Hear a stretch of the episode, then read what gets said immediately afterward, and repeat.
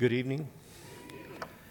Well, I've been uh, very blessed and thankful for uh, these times that I've been able to uh, speak on Sunday evenings, and uh, I have felt very honored and, and grateful.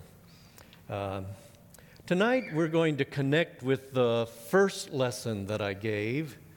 Uh, in that first lesson, I acquainted you with a man named Augustine Simiyu. Now, I know this is a challenge, but if you remember, um, he was a man who wrote me and Eunice. He lived 80, more than 80 miles north of us, uh, and wanted us to come and be a witness to something that he was going to do that was going to go against uh, the traditions of his people. And so we went up there, and he's the one that took about 15 of us up on those tall rocks, and we sang Christian hymns. And he said, I want to sing Christian hymns because I want to announce to the spirit world that there is a Christian presence here. Uh, Christianity hadn't taken hold in that part of Abaluya territory. Uh, and so they were some of the first in their area to become Christians. And what he was addressing was the most important event in the life of a young Omoluya man, boy. And this is the rite of passage, going from being a young man to a man. And it involves circumcision. Traditionally, uh, the boys who were circumcised were in their early 20s, but because of schooling, education, and those kinds of complications to life, uh, they were younger. Uh, Joseph, his son, his firstborn son, uh, was 16 years old. So Eunice and I went up there. I'll have to admit um, that pridefully, uh, well, in the letter, he says, I, I made some changes and I want to do it in a Christian way. And pridefully, I'll have to admit, my thought was, how could he make those changes? He hadn't talked to me yet. Um, well, I was penitent about that when it was all over. Uh, let me run you through what typically is done. Uh, the family makes a sacrifice to the ancestors. And if it is the firstborn son, the firstborn son wears the stomach of the cow on his neck to identify with the ancestors and the sacrifice that was given to protect him. The family, it's a public event. Neighbors, friends, relatives come from long distances to be there at this event. And the family will brew beer for everybody to have a big party after the event. The boys in the neighborhood, several of them typically, are going to be going through this rite of passage together. Uh, and uh, they form an age group when they do this together. All night long before the event, those boys go running throughout the community ringing bells. These boys, they wore a bracelet on their arms and no clappers in the bell. They'd have to hit the bracelet with the bell to make it ring. And they'd be singing songs as they did this all night long. At sunrise, they would run down to the river, strip their clothes off, get in the river, come out, and they would smear mud all over their bodies and put a clump of mud up on the top of their head and put a reed in that clump of mud uh, because it was going to be a testament to whether he was brave or not. If it shook during the circumcision, he was marked as a coward his whole life long. Then, after the circumcision, all of the boys would meet and they would go through what is called a month of seclusion, to where there would be men that would be working with them that would educate them on the childish things they needed to quit doing and the adult things that they would now be responsible for in their role as a man in Abaluya society. During that month, they are a non person. Uh, if something unfortunate should happen and one of the boys die during that month, the family cannot have a funeral for them. They cannot mourn for them because they are a non entity during that month. After the month is over, they have big celebrations everywhere, uh, a real coming out party. They wash the mud off that now has become crusty and kind of looks like clay uh, giving kind of a ghostly appearance to them. And really, the mud was there to protect them during this month of seclusion so that spirits wouldn't be able to recognize them, to work harm against them. So they'd wash the mud off, they would get presents and be treated royally at the end of that time. Well, we came up there, and um, Augustine took us up on those rocks and uh, we sang songs. And then he explained a few things. He said, I am not sacrificing to the ancestors. I have given my life to Christ, and I will not give honor to any other spirits. I and my family are not going to beer, uh, brew beer for everyone. We will cook chai, African tea, and let everyone drink as much African chai, which I love, uh, as they want. Uh, our son Joseph is not going to dance and run through the uh, neighborhood singing those songs all night long because they sing very lewd songs, and he's not going to do that. Instead, we are going to have an all night worship service in our house and we're going to sing and read and pray all night long. We did that. And his father, who was not uh, Joseph's father, uh, no, uh, Augustine's father, who was not a Christian, was not happy with the decisions that Augustine had made. And he got his cronies with him, and they were running around the hut singing their songs, banging on the windows and doors as they went around the hut. And the Christians gathered there with about 15 to 20 of them, singing their songs to Christ and reading scripture while this is going on around the hut. Uh, during that time, Joseph did sneak out to try to get to be with the other fellows that were going to be a part of his age group, but his dad sent someone out to get him and brought him back. Um, but he said, My son is going to go down to the river at dawn, and he's going to put on the mud because he is really going to be an Omaluya man. And so he came up, and um, uh, there is one individual in a community that really politics for the role of being the circumciser and he goes around to the various compounds where this is done.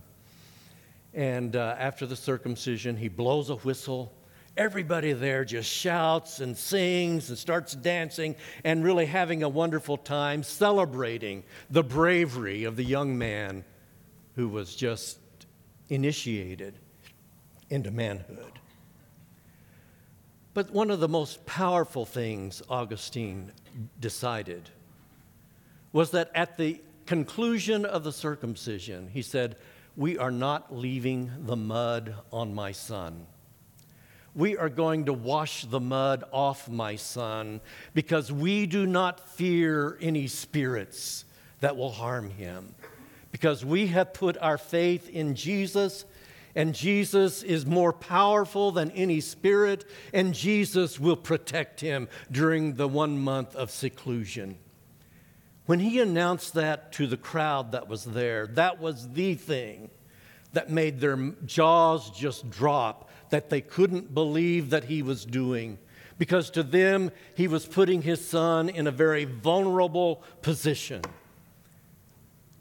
Well, I'm glad to report that uh, Joseph went through that month of seclusion just fine, and uh, they celebrated his becoming a man uh, in a wonderful Christian way, just like I think Augustine did a marvelous job of sifting through the practices, what he could do and what he couldn't do anymore. Okay, let's lay that aside. We're going to come back to that in, initially. Let's go to some scripture. Israel was promised land, and Abraham, who was the father of the Jews, really was landless when he died, except for the cave of Machpelah, which he had purchased, where they would bury them. And so when he died, he died with a cave and a promise. A promise from God that your descendants will receive, and I will give you this land that you see here. You can fast forward hundreds of years to the story in the book of Exodus. The Jews have been slaves in Egypt. God has come, sent his servant Moses to free the people, to redeem the people from their oppression in Egypt. But also, a part of all of that is that this is the moving of Abraham's descendants from Egypt to the promised land. Now, we know the story. Those who left didn't get there because of all the things that happened in the wilderness. But when they left Egypt, imagine the excitement in their hearts, the dreams that they were having of having their own places and not having overlords that told them what to do, expectations of what life would be as free people. And the greatest expectation was that God would fulfill his promise and would give them a land flowing with milk and honey. God did that. That came about in a rather unusual way. God said, I will drive out your enemies. You know, in the Old Testament, there were many battles that the Jews fought. And so many of them were fought in ways that really illustrated that God is a part of the battle more than human beings. Sometimes, if you remember stories, there's just 300 against a great uh, uh, army. God showed his greatness and his power.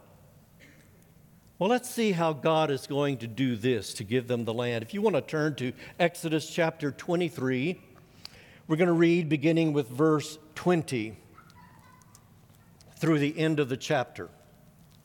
Exodus 23, beginning with verse 20. See, I am sending an angel ahead of you to guard you along the way and to bring you to the place I have prepared. Pay attention to him and listen to what he says. Do not rebel against him. He will not forgive your rebellion, since my name is in him. If you listen carefully to what he says and do all that I say, I will be an enemy to your enemies and will oppose those who oppose you. My angel will go ahead of you and bring you into the land of the Amorites, the Hittites, the Perizzites, the Canaanites, the Hivites, the Jebusites, and I will wipe them out. Do not bow down before their gods or worship them or follow their practices. You must demolish them and break their sacred stones to pieces. Worship the Lord your God and his blessings will be on your food and water. I will take away the sicknesses from among you, and none will miscarry or be barren in your land. I will give you a full lifespan. I will send my terror ahead of you and throw into confusion every nation you encounter. I will make all your enemies turn their backs and run. I will send the hornet ahead of you to drive out the Hivites, the Canaanites, and Hittites out of your way. But I will not drive them out in a single year. Now, listen to these words I will not drive them out in a single year, because the land would become desolate and the wild animals too numerous for you. Little by little, I will drive them out before you until you have increased enough to take possession of the land. So here they're ready to conquer all of those people that are in Canaan. And God says this is possible, but there is a practical way that we're going to do it. The land is given to you, yet full possession of it, not yet. Verse 30 said, Little by little we will conquer these people, and you will take possession of it. I think one of the things that happens when God does it this way is that not only is He creating the timeline to where the people can occupy the land fully, but also He's presenting a method of giving the land to where there is a partnership between God and the people working together to defeat the tribes. God could have wiped them all out immediately, but He did not do it that way. Now, I think that this is a process that God uses with his people. This idea of little by little. That's how he works with us. If you want to look, we're going to deal with some New Testament passages now. If you want to look at 2 Corinthians, the third chapter, verse 18, uh, this is one that you are familiar with. And we all who with unveiled faces contemplate the Lord's glory are being transformed into his image with ever increasing glory, which comes from the Lord who is the Spirit. Christians are in the process of transformation. You don't get someone where you want them to be immediately. But every one of us as long as we're alive on this earth, will be in the process of being transformed more fully into the image of the Son, Jesus Christ. That's his general pattern in working with us. We become Christians in an instant, in a moment. That's a positional uh, understanding. I go from being a slave to Satan to being a slave of God. I go from death to life, and that happens when we are baptized into Christ. And we come out of that grave and we are completely God's child, positionally. But to become Christian, how you live as a Christian, is not immediate.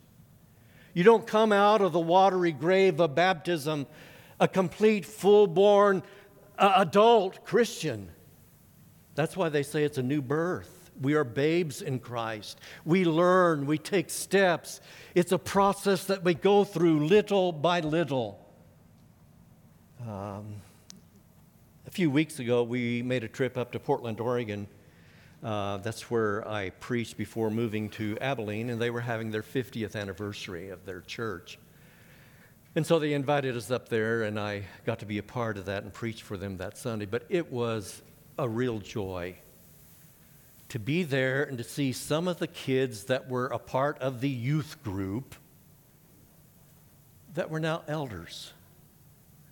You talk about a transformation. Now, you look at any youth group, probably you wonder, what's going to become of them, you know, particularly some of them. But then you see God's work in their life and, and two of the men that are serving now as elders, it was just a joy to know that God has been at work in their lives. There were some, I, I, I, wrote down young women, but they really were mature women at this point, 50 years later. Uh, but mature women who had been in the youth group, who were a part of the process of organizing this whole celebration of 50 years. What a joy to see God's work in people's lives. This is the practice of sanctification, of letting God's Spirit work in us to mature us little by little to become more like Jesus Christ. 1 Peter, the first chapter, verses 13 through 16, is where Peter tells the folks that they are to be holy because God is holy. And that certainly echoes Leviticus, the 11th chapter, verse 44. In the Old Testament, the Jews were called to be holy, and that means to be set apart, to be different. In the Hebrew, it's kadesh, and in Greek, it's hagios, to cut off or to separate, set apart. And a part of the process that the Jews had and that we even have. When we become children of God, we become set apart. Our life is different, and we have to figure it out. How do I live as a child of God?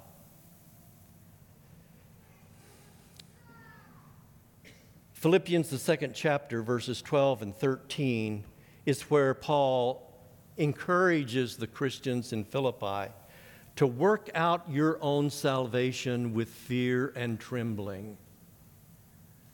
Now, this isn't talking about positional salvation, how we become Christians when we obey and are immersed and become a follower of Jesus, born again. But he's asking them to work out your salvation, work out the implications of the fact that you are a follower of Jesus Christ. And so you look at your world and you think, okay, what in my world moves me away from Jesus and what will move me toward him? That's what Augustine was doing when he was analyzing this process, this most important process that a young man goes through, what in that process moves us away from God and what can we still hold on to and be close to God? And that's the process that we have to be involved with. In 1 Thessalonians, the fourth chapter, verses 1 through 8, I'm not going to read it, but he wants them to make some choices. He tells them some things to avoid and he tells them some things to learn. And so a Christian is actively involved in this process of becoming more like Christ. In Galatians, the fifth chapter, verses 16 through 22, is where Paul tells them to walk by the Spirit. And that idea of walking envisions an active process that I'm engaged in. Nothing static about that. And you walk in the Spirit as long as you are breathing on this earth. The end of that passage is where you find the fruit of the Spirit.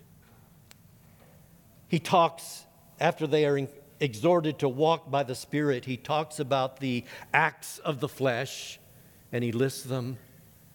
And they're to avoid those. And then he talks about the fruit of the Spirit. And I like the way that those are characterized. The acts of the flesh are acts, but the fruit of the Spirit is fruit that is born in our lives when we walk with the Spirit. When we stay close to the Lord through the Holy Spirit that lives in us. And He helps change us. Romans 8, beginning with verse 5. I'm not going to read it, but this is where Paul exhorts them to set your mind a certain way. If your mind is set on the flesh, you'll do certain things. But if your mind is set on the Spirit and what the Spirit desires, you will do other things. And you'll becoming, be becoming mature in Jesus Christ. Last passage I want to mention here is Ephesians 5, verses 8 through 11. And just one of the phrases that he uses there. He says, Discover what pleases the Lord. We live a life of discovery. That's not all known when we come out of the waters of baptism. But as I live my life, and even as I'm getting older, there are more things I need to learn about what pleases the Lord in this stage of life. And so we always have to learn that. It's a process of separating our life from the old and embracing the new. And like I said, you can't take a person all the way to where you want them to be or even where they need to be by flipping a switch or moving them through the waters of baptism. That begins their journey, and we journey with them. And so, this is the process all of our life. Little by little, that's how they conquered the land. A little attentiveness every day will help us become more Christian in the way that we live. Like Israel, we need to commit to the process. And of course, they had flaws in their commitment. You know, at my best moments, I want to be more like Jesus Christ, and I will make decisions to do the right thing. But there are other times and it's not so much that those other times I don't want to be like Jesus, but there are other times when I lose focus. And my focus isn't driven by wanting to be like Christ. I hit a snag and I have to figure it out. You know, I think that that is the area maybe of the most important spiritual warfare that goes on in the life of individual Christians. Having to sort all of this out internally. How do I please God? What does the Spirit want me to do? What do I need to turn loose of? If I could use a playground illustration, you remember the monkey bars? You can't move forward until you turn loose. You always have to turn loose to move forward. And that's the way it is in our lives as Christians. Turn loose of the things that are holding us back so that little by little we'll become more like Him. We can become disappointed in our progress. And I want to encourage you here. We need to celebrate small victories. It's just not big things like Augustine went through that we need to celebrate, but small victories. You know, I went for an hour today and didn't explode in anger at my kids, you know. Thank you, Lord. You know, I went for a whole day and by God's grace, I didn't use any crude language. Thank you, God. I went all the time at work and didn't tell a coarse joke or listen to the jokes that others were telling. Thank you, God. Or I was actually able to be kind to the person that I really have great disagreements with at work. Thank you for that little victory. You know, those little things are what help begin to change us. And if we are attentive to the little by little things that happen in our lives, we will become daily more like Jesus Christ. Give praise to God for growth that is little by little. And that's a process that is a process for young folks. I see some young folks over here and the rest of you, uh, the older crowd. Uh, all of us are in this process. Now, think about what Augustine was doing. He was sifting through his life, determining what decisions he needed to make about very important realities. We live in our own culture. We wouldn't make decisions about things that he was having to decide. But in the culture that we live in, we have to sift through our world and ask God to help us to understand what is it that I need to make sure that I turn loose of or I don't get involved in, and what do I need to embrace so that I can be more your child. Kind of reminds me of the language of Paul in Ephesians, the fourth chapter, verses 22 through 24, when he talks to the Christians about putting off the old self and putting on the new one. And sometimes we can forget about that process. Now, when you leave here this evening, I would like to challenge you to spend some time today or tomorrow just sifting through your life. Are there things I need to turn loose of? How do I make my life real to follow Jesus? I want us to sing a chorus of a song. Uh, would you stand with me because we're going to go into the invitation song after this?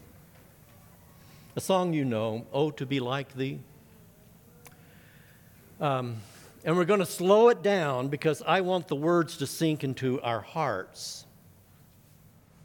And I want you to hold on to that first O, and there's another O in it, because that is the O of desire. It's not the oh, O acknowledgement, oh, I understand. No, it's not that oh. It's, oh, I would really like that one. So would you sing with me? Oh, to be like thee.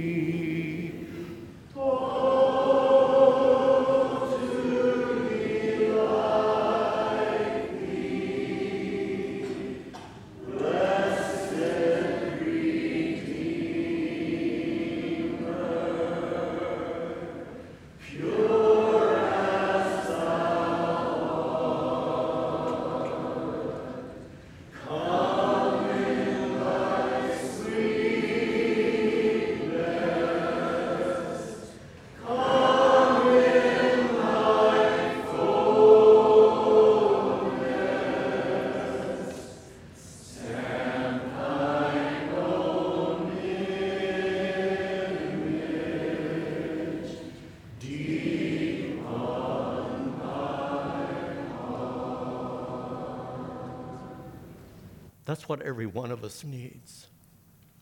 The image of Christ stamped deeply in our hearts. And it happens little by little as we give our lives over to the Lord and His guidance and to follow Him. Remember that perfection isn't what is expected. What is important is that you have a relationship with Christ and you are in that process with Him your whole life. We don't get perfection until Jesus comes again, and then we'll all be like Him. But every one of us, little by little, can become more and celebrate those victories and His image be deeper in us. Tonight, if you're at a point in your life that you want help, maybe you need prayers, uh, maybe you need to give your life to the Lord and make that initial decision to be a person of faith and let that move you to be baptized, to begin this life of following Jesus, seeing those victories little by little. Let Christ heal your brokenness and come while we are standing and while we sing.